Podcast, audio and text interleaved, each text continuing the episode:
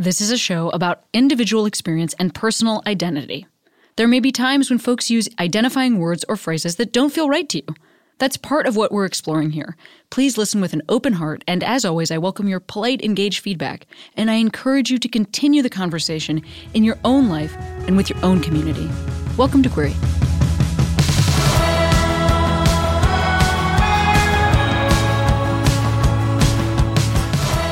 Hey, Queeros, Cami here.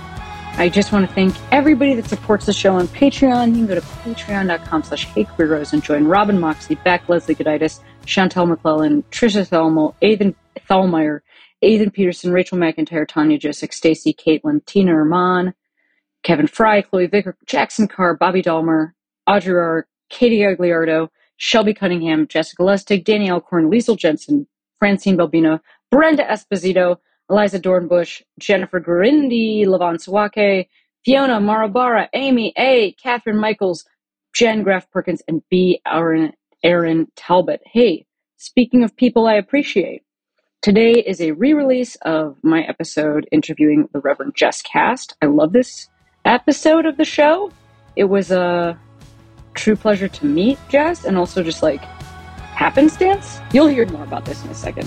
Please enjoy. I've been feeling wrong, but I'm still holding on, darling. I know, I know, I know it's careless. Hi, Cameron. Hi. Hi, good morning. I always have guests introduce themselves. Would you introduce yourself? Yes, um, officially, I am the Reverend Jes Kast, but between us friends and all of those here hanging out with us, I'm just Jes with one S. And I live in central Pennsylvania with my wife and our dog and our two cats. And I've been an ordained pastor for over 12 years, originally from West Michigan. So the Midwest has a dear place in my heart. Hmm. And um, as you are all listening and participating, you can be in conversation with me online at, at Rev Jes Kast. There's more to it, but that's the basics. Just Well, you you made a, a lot happen. So it does there doesn't need to be more. You've nailed it. It's a it's a thorough introduction. Um, you and I met recently because I was in Pennsylvania. Uh, to I was there to give a talk at Penn State about my stand-up special rape jokes and about sexual assault.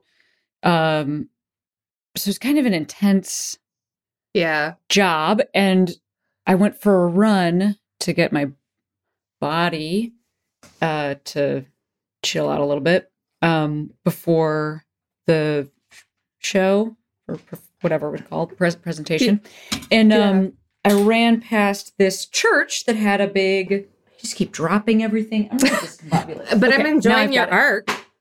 Yeah. I ran past this church that had a big, you know, I always clock a church that has a big uh I think it was a flag or or like there's a flag or or on the sign whatever, a big progress pride invitation. Clocked it, noticed it, kept running, and then I got back to my hotel. I had a like an Instagram just comment, I think Yeah. even Yeah. um, that said, "Hey, like you're in my town and whatever." Um, and I clicked on the thing, and I saw that this is your church that I had run past, and so I was like, "What are you up to? You want to go for a walk?" Which is, you know, where I'm at, I guess, in terms of encountering the world. How did you expect that to go down like that? Yeah. I mean, so like this is our second date, Cameron. this is Yeah. but we're not out walking. Um, we're here in our office, but at that Pride Flag Church. Yeah, I I did. I thought if You you, saw did? it. Yeah, I, I did. amazing. I, did think like I did think if you saw it, um it's there's a lot of people that come through Penn State land, I call it. And I tend to be can be a stopping ground for people just needing to be off, but an actual personal connection. Um and it's enjoyable to me. So I thought, Hmm. well, if you're free, and then you're like, let's go on a walk. And my dog really liked that. And it was a lovely walk. It was really lovely. How did your talk go the rest of the night, by the way? You know, it was okay. I think um something that I don't totally have control over, but maybe I could do differently next time also is um it was it was really cool. It was sponsored by, you know, like the Women's Resource Center and like the LGBTQ group or whatever. And um so the audience was like this very, you know, self-selected group of people that like agree with everything I'm going to say anyway. That's not totally true. There were a few like random stragglers that had really good questions. Oh. But I think where I felt a little bit of disappointment, and again, maybe this is maybe I have a role in this even, is just in the sort of like breadth of who was there. You know, I mean, certainly at a university, professors can require that people Yeah. attend stuff. Um, and so maybe next time I would, in booking the talk, sort of suggest that because I've had that happen other times. I've spoke I've spoken at like, you know, a bunch of universities, and sometimes people um are required to be there. And I think, especially on a topic like sexual assault, it's like it just feels like a slam dunk. And Yeah. especially at, at Penn State. So like I would have loved a lively conversation with people that disagreed with me or with people that had Yeah. to say, um, where there could be more of a more movement. But it was Yep. just it was a lot of like Cheerleading. Yeah. yeah, or and you know, even if I'm cheerleading for them, you know, like Mhm. it wasn't all just for me, it wasn't all in my direction. Even if I'm cheerleading for them, it's like I'm not sure that that is the impact that I'm trying to have in the world. Sometimes it is, you know, to Right. be with like-minded folks, but I don't know. Yeah. At Penn State on sexual assault, It's kind of a big deal. What I was hoping for, but Yeah, it's a it's a big topic here. But uh, to your point, I don't know if we talked about this when we went on our walk. Uh, my wife is a professor and of political science, and she will lively conversations the last few days, and um, she will require people to go to uh, certain talks like yours, and that's part of an extra credit. So I think that's a great idea to Mhm. do that. Um, and what a relief for professors that are been working really hard the last couple of years. Totally. Yeah.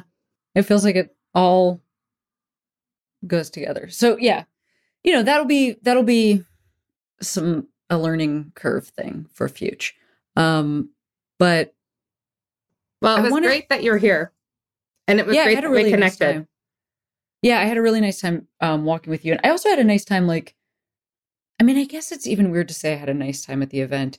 It is also it's I don't totally know that I am equipped to be somebody who's educating in that space. I just know that like if somebody's going to ask me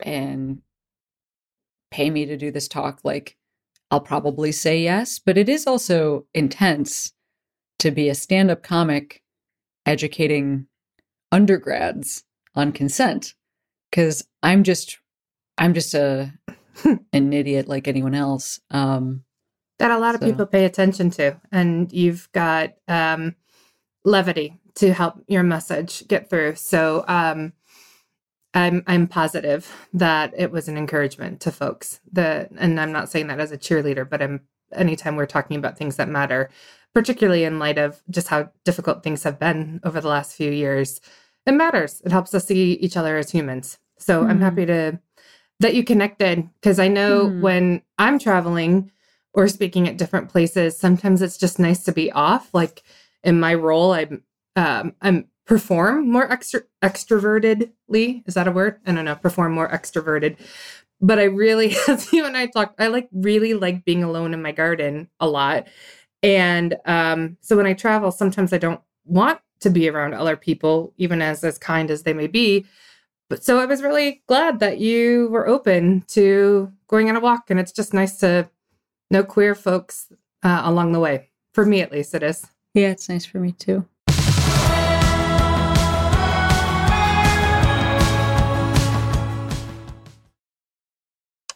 Back for another game.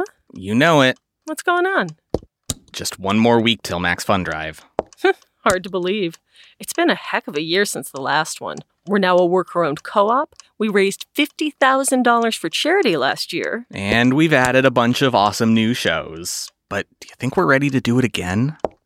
Absolutely. Lovely new gifts are lined up. The episodes will be amazing, and wait till everyone hears the bonus content. Yeah, plus they know to go to MaximumFun.org slash newsletter, so they're getting all the news. Oh, like that meetup day is on Thursday, March 21st. Then what's bothering you? Me? Oh, nothing. We're all set for Max Fun Drive to start on Monday, March 18th. I just didn't want you to see this coming. Check. What? Hang on!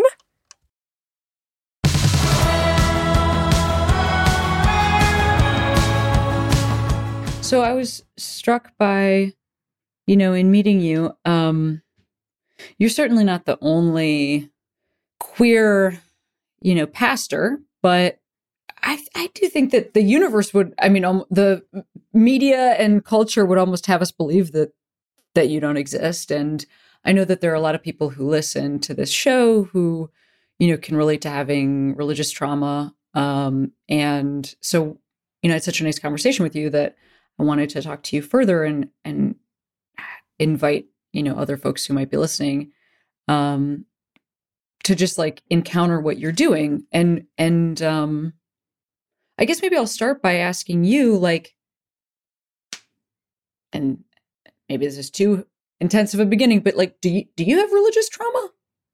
Oh, yeah. I mean, that's so funny. Well, not funny that you're asking that. I mean, I don't want to minimize that, but I literally was talking to somebody this morning in my office who who asked me similar questions and I said, "Look, why do you think I went to seminary? I literally got my master divinity because that trauma led me to going into where the wound is and exploring that more and really eh, experiencing the feelings around that. I don't think, Cameron, I don't think any queer person, and there are a lot of us that are ordained um, and leading and doing some really incredible work. I'm certainly not the only one. Um, but I don't think any of us get to where we are leading our churches, serving them, getting our master's degree, and or getting ordained. Literally, ordained as the authority of the church, being ministers of word and sacrament, without having to uh, work through a lot of our trauma. So sometimes I joke that when I get to heaven, whatever that really means, I don't know, but let's just say it in that phraseology. I um, I'm going to slip my therapy bill to Paul because there's a lot of things in Scripture that I wish he didn't write, and I just want to like have that all written off in heaven and give it to Paul because he's like hurt a lot of us. So follow up question: Do Yeah. you believe in an actual physical heaven? I believe that okay, so there's this passage in the Bible that is from the book of Romans, chapter 8, which is my favorite. My wife and I had it at our wedding. We're like really church queer geekies. And it says, Nothing in all of creation can separate us from the love of God. And then Paul goes on to write that persecution or hardship or or all these like hard things in life, nothing can separate us from God's love. And one of the things that Paul writes is death can't separate us from God's love. I use this is like my go-to in funerals. Do I believe in a literal heaven? I don't I don't know, Cameron. I don't know, but I I do believe that when we die, we are we we are with God's love somehow. What does that look like? I don't know. Is it streets paved with gold? No. But is but is it with God's love? On my best of days, I want to believe that. On my most days, I get scared that that might not be true. But that's the best of days. You? What do you believe? Oh, I don't know. I mean, I had this theology professor in college who used to talk about hell as just being the only place where there is a separation from God's love. Um, like that it's not it's not a place. It's like, you know, it's a but it is a state or whatever. Um, and I don't know. If we're talking about like source energy, that is the thing that makes a soul a word that we use. Um, do I think that there's like something special and magical about being a person and and that we're connected to each other and that maybe we return or stay within a stream of that energy um after death may maybe maybe we stay in that stream. Maybe we like, maybe we come back. Maybe we, yeah, maybe we're in the stream the whole time. And so the physical body, like, isn't, is just like part of that trip. Yeah. I like what you're saying because, well, in the church calendar, Cameron, you'll be familiar with this, but for some of you who are are hanging out with us know that there's this day called Ash Wednesday, and it's like one of my favorite days. It's kind of um, like my younger emo queer girl self comes out, and it's um, like ashes. We put you you see people's head with the mark of the cross and ashes on it. And it's really um, like I stood outside right across the street from Penn State offering ashes to babies and adults. And I remember one guy coming up and saying, You know, you really got a you got a good business. This death thing, none of us can escape. And I said, Yeah, it's coming. We're all we're all heading there. Um, and he said, Go ahead, give me the damn ashes. And I said, and for for you god loves you too i don't and the ashes every time i would put them on somebody the real it's really humbling it like it's we say and it comes from scripture from death you came to death uh, from dust you came to dust you will return and um i don't know i find that really freeing too um i'm i'm there's some anxiety existential angst about what comes next but i also trust there's just a finite capacity to my own mind and thinking. So I trust ultimately God's love is bigger than my own life. I hope. I mean, here's what I'll Welcome. say. here's what I'll say. I think a lot of this stuff, having grown up um with Catholic and I guess Christian theological roots, although some Christians would say that those things are antithetical.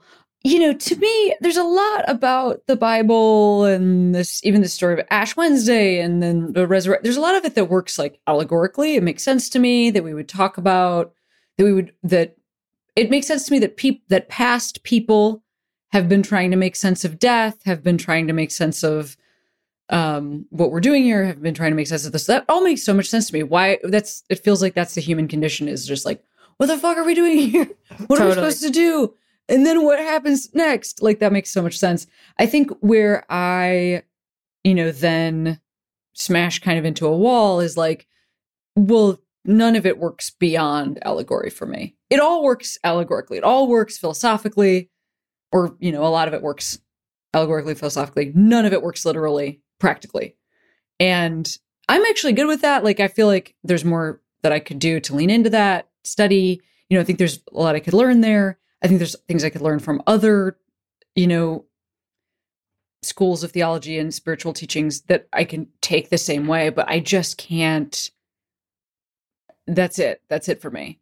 So how where are you with that I'm so glad you asked this because I wanted to ask you something about your Easter week post about Jesus.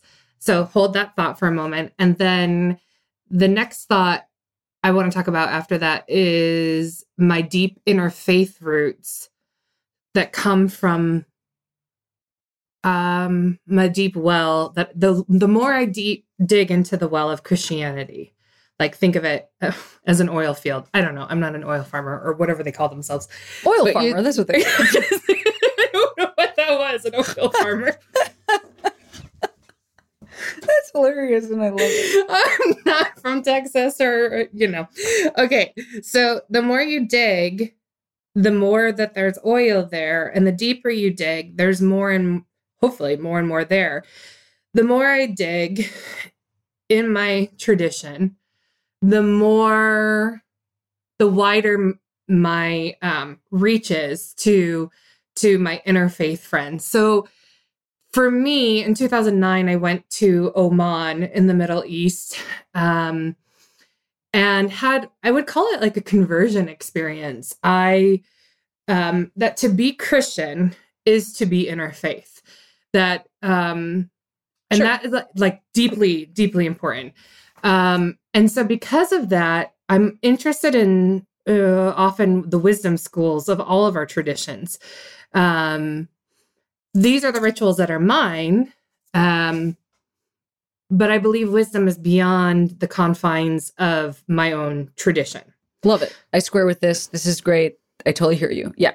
Okay, so let's go to the philosophical Jesus. In your Instagram post, I- Yeah. and I thought this would be appropriate for today. You said something about like Jesus was for the outcasts, and so philosophical Marginalized. marginalized, excuse me, marginalized. And so you said something to the extent, correct me, please. Uh, so philosophically, Jesus is um, is ours, the queers, and Mhm. I responded 100% heart, of course. But I remember thinking, I wonder why they said philosophically. What did that mean to them? So what did that mean to you? Oh, yeah, because I don't think that that guy is a. Well, I mean, I think he's God's son, if we all are. Um, and I don't think that he's a magic magician that came back from the dead in a like zombie way.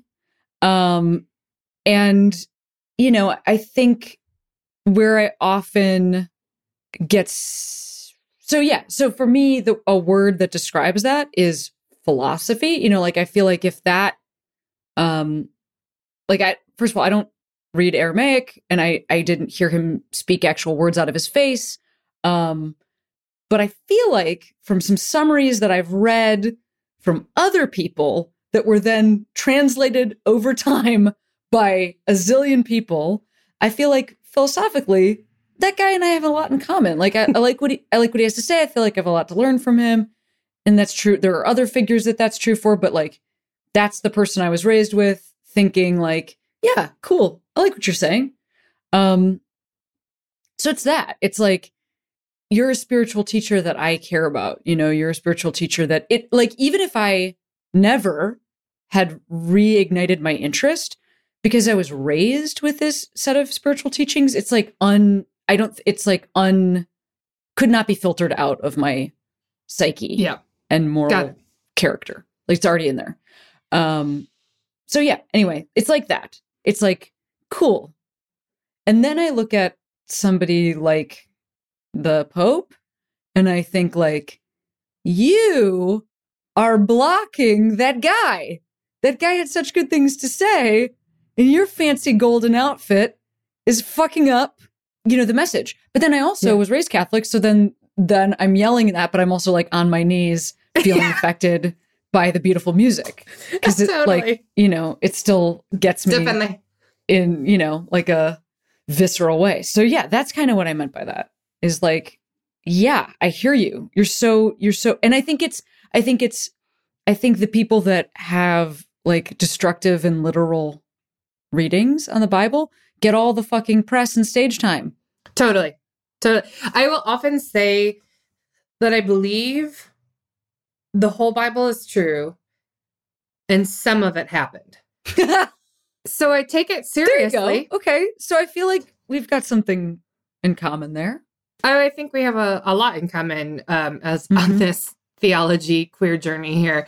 Mhm. Um, I think there are a lot of passages that I am angry that they were included in what is called canon, um, the Bible. Uh, there are a lot of passages that let us remember that it was men making these decisions about what was included, what wasn't included. Right. Um, And, you know, I had this realization this week. I told my friend, I said, I've only been preaching from the Gospels for months now, months. I have not been able to veer into the other books just because, perhaps in line with what you just said, philosophically, this Jesus and this message of love one another or the Beatitudes, which I hang my hat on a lot, as you know, from my sanctuary. Um, like we just need those reminders big time right now. Uh, things feel a little twitchy in society. Things feel a little inflamed with anxiety um, and anger and rage. And there's a lot of things to be angry about. And so, what are just some of the basics of how how do we live? How do we love ourselves, love others, love this earth that we seem Mhm. to not get right? Um, so that's been really important to me. But as the the theology, the nerdy side of me, um, I love that whole book. I believe it's all true, and I believe some of it happened.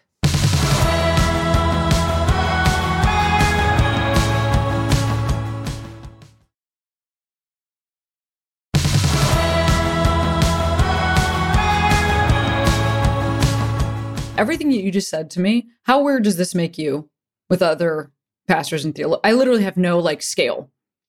Are you are you in line with is this what people are saying? Are you in line with folks? Or are you like where are you? Well, um, it depends on where you're at in the Christian stream. In in American evangelicalism, Wait, no, not there. okay. So but just like, want to say in, in your like for instance in your community like do you feel Yeah. like and i'm not talking about like your parishioners or whatever the word is um Mhm. I'm talking about like other people that are, like- pastors. Mhm. Yeah. Um, yeah, I would say that's very true. A lot of uh, pastors, I'm thinking about all my friends, would think very similar to this. And I think would take like the life and ministry of Jesus really seriously, that that it really changes how we live, or at least continuing to change how we live. Um, that's like constant, um, I think. But I think there's a lot of us, a lot more of us than people realize who have a generous, Brian McLaren called it a generous orthodoxy, a generous view on the mysteries of faith. That's something I loved. I used to be Catholic. Mhm. Um, and I, I love that phrase, the the mysteries of faith. Like we said it all the time. Um, and I I love that. Sorry.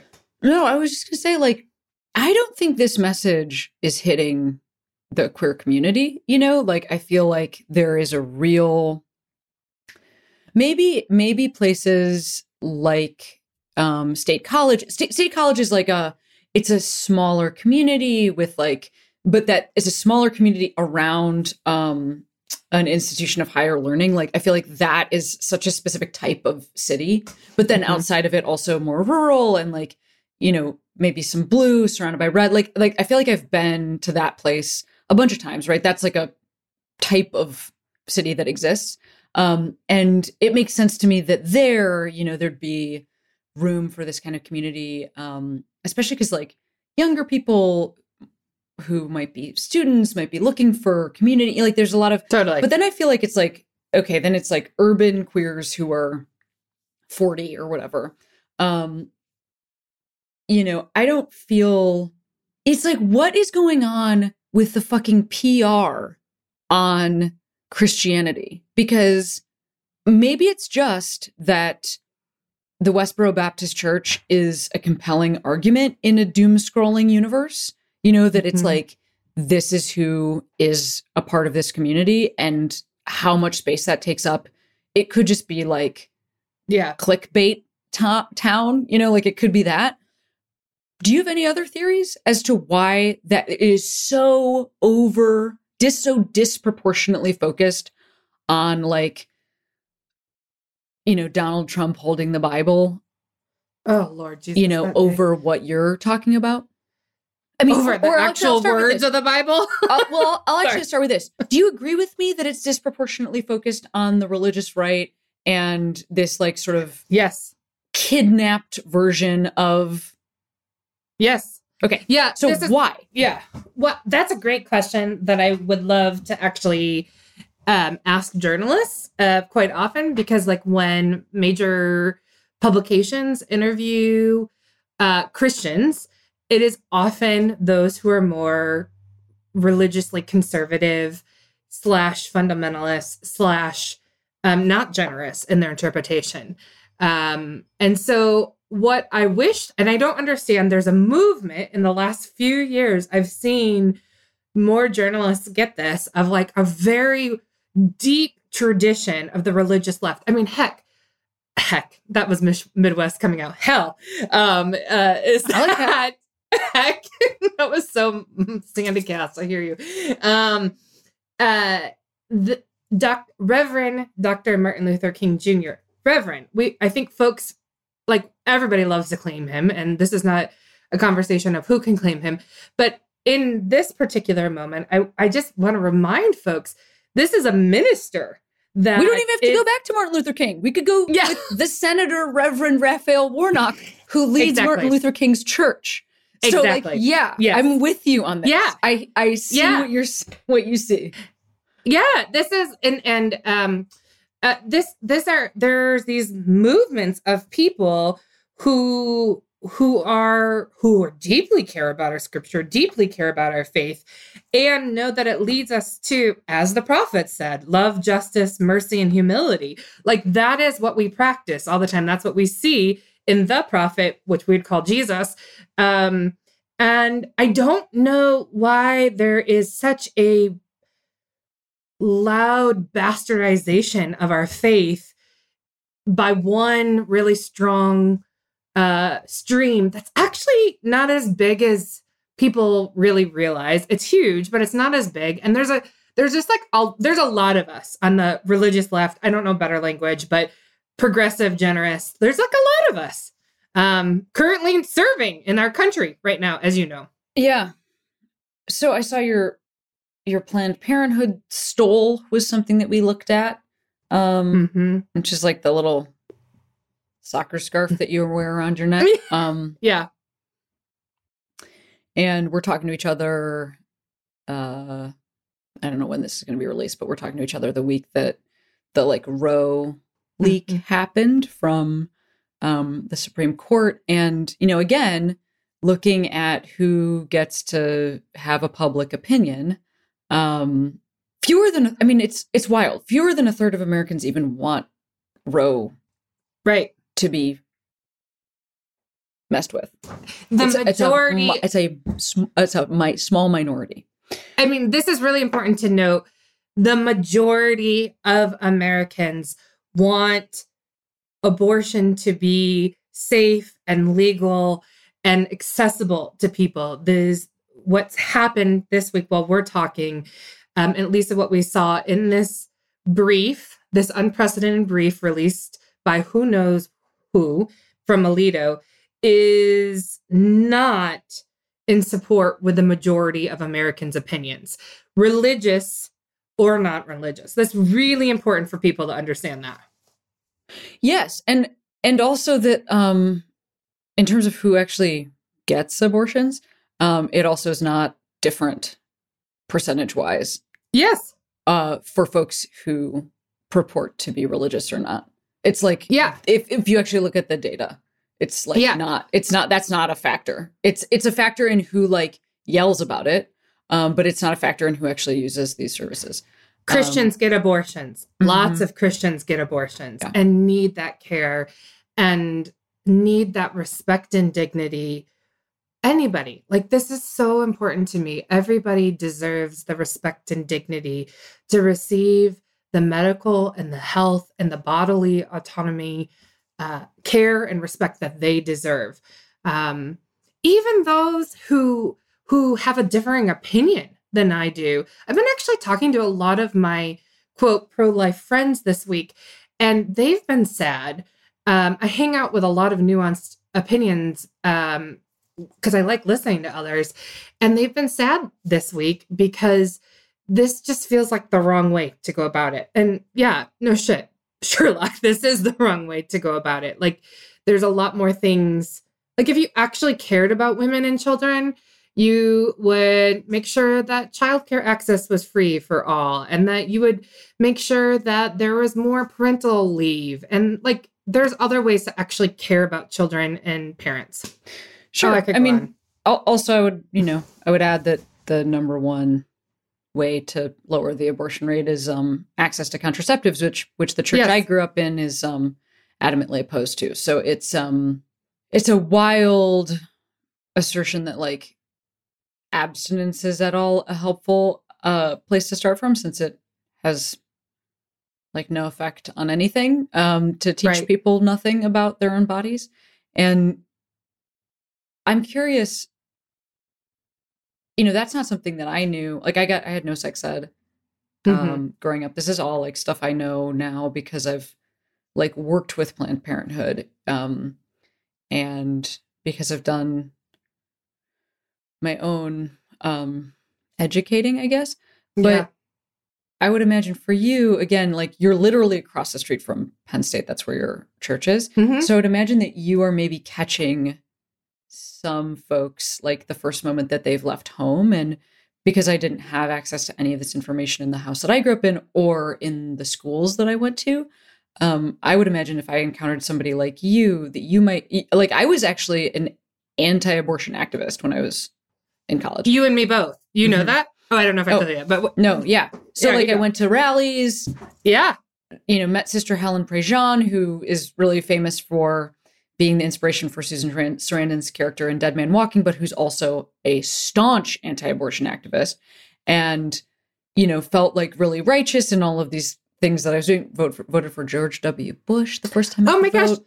I have his signature in my constitution, Cameron. Oh, I I shook his hand. I have pictures of me shaking his hand. You know, and and it, the re- I literally voted for him like because of abortion. I mean, I was the exact person.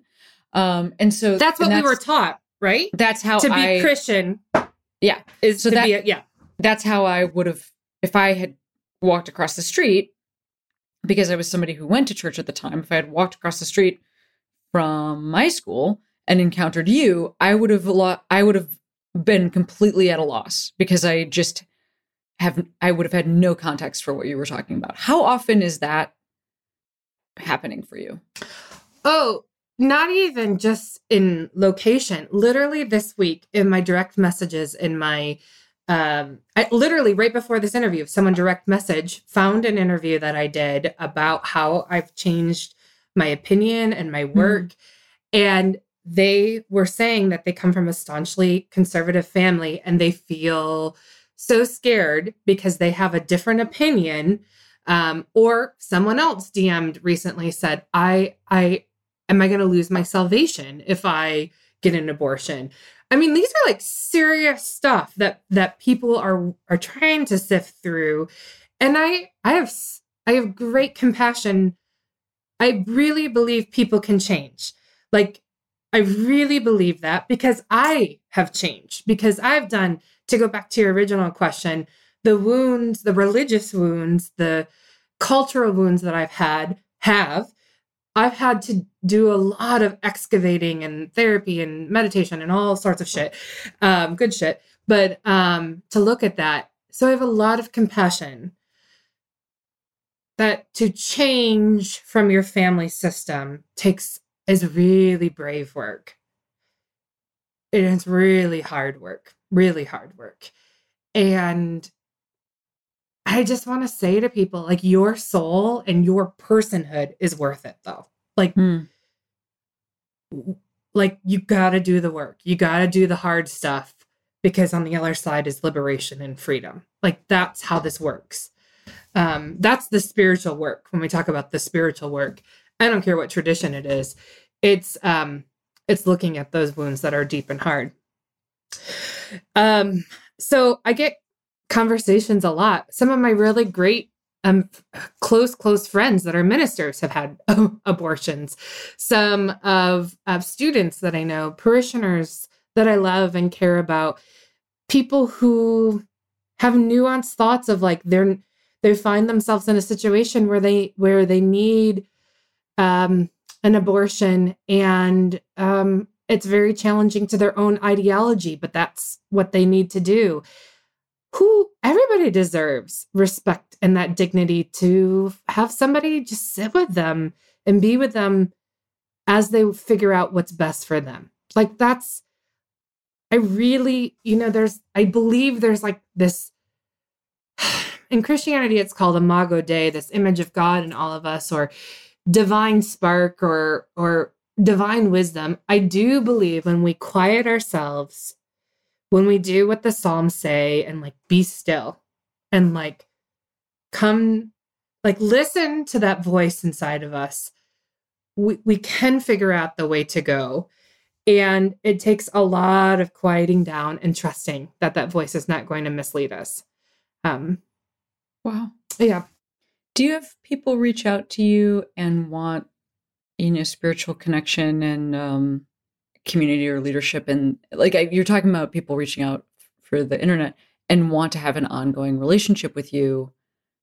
I, I'm just I'm realizing there's like something to you working right now where um and the way you're positioning yourself because you could also choose to not do this where it's like you can go beyond the walls of your physical church as much as you want to but that also feels like potentially exhausting or like h- how much you know day-to-day spiritual leadership can you give somebody if you are like with them on instagram or something how, how do you balance that Well, I believe uh, good boundaries make a healthy and whole human, and um, and I think God thought that too. I think that's there's a reason why in there's this thing called Sabbath. God took a day off too, and perhaps God needed time with just God.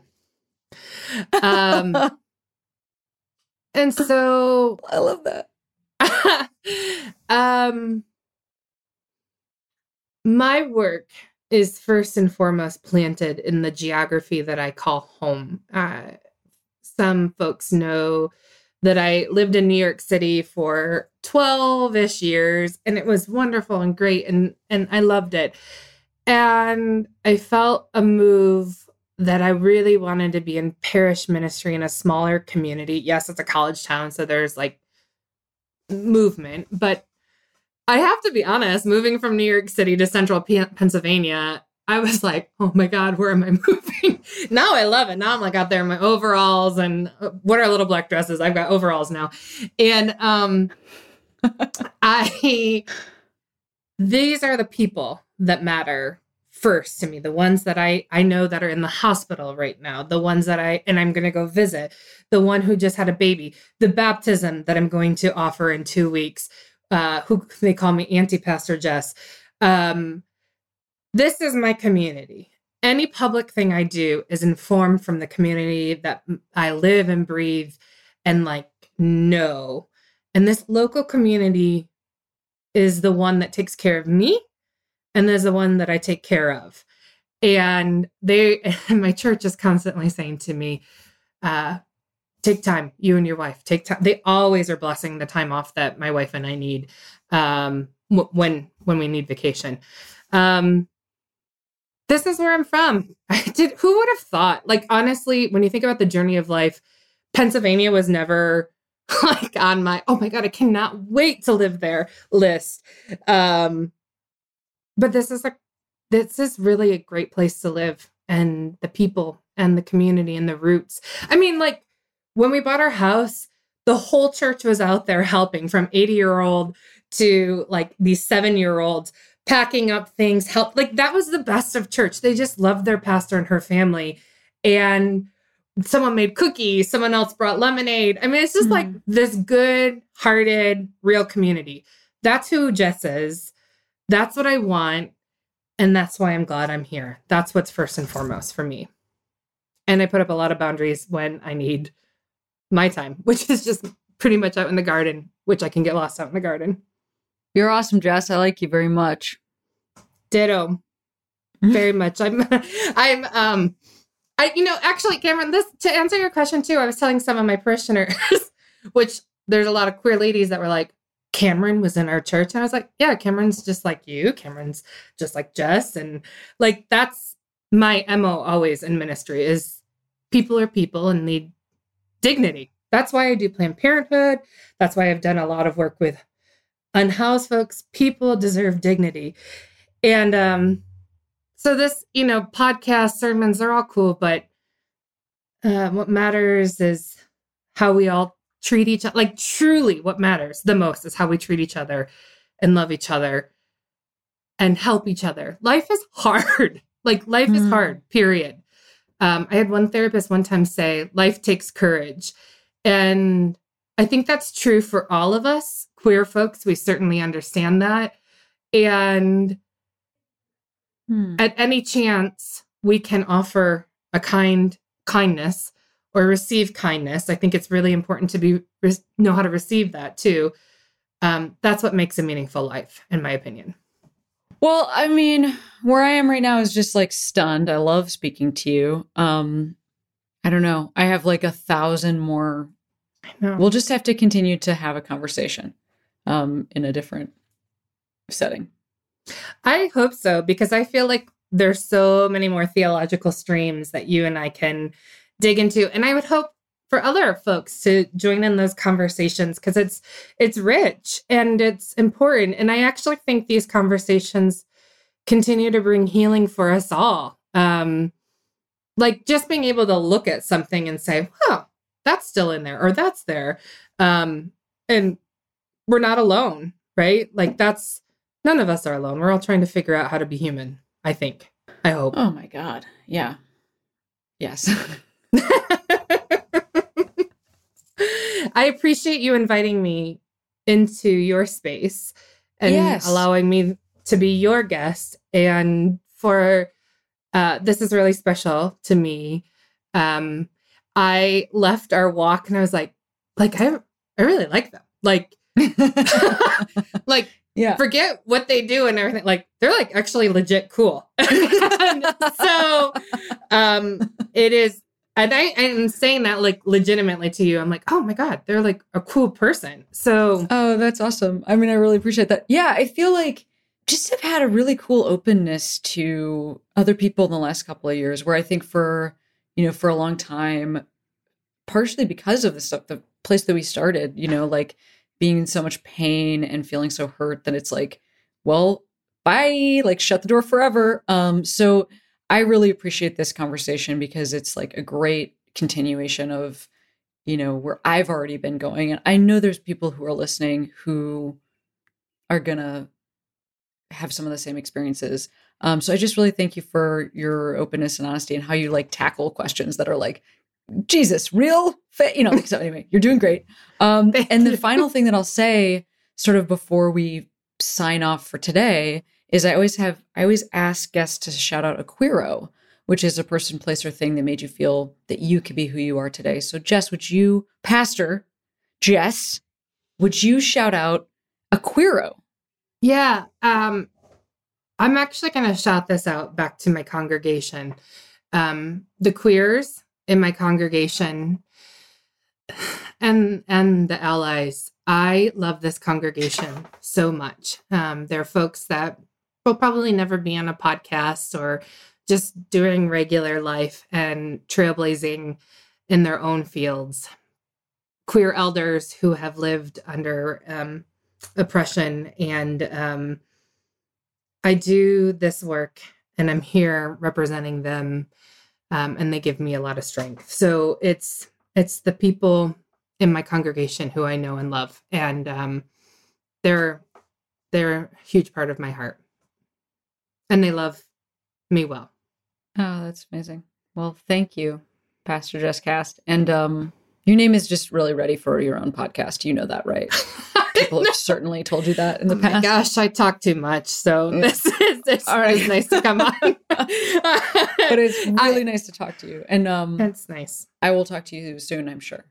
That sounds great. Thank you for for everybody being here, and um, I wish everybody well. Um, thanks, Cameron.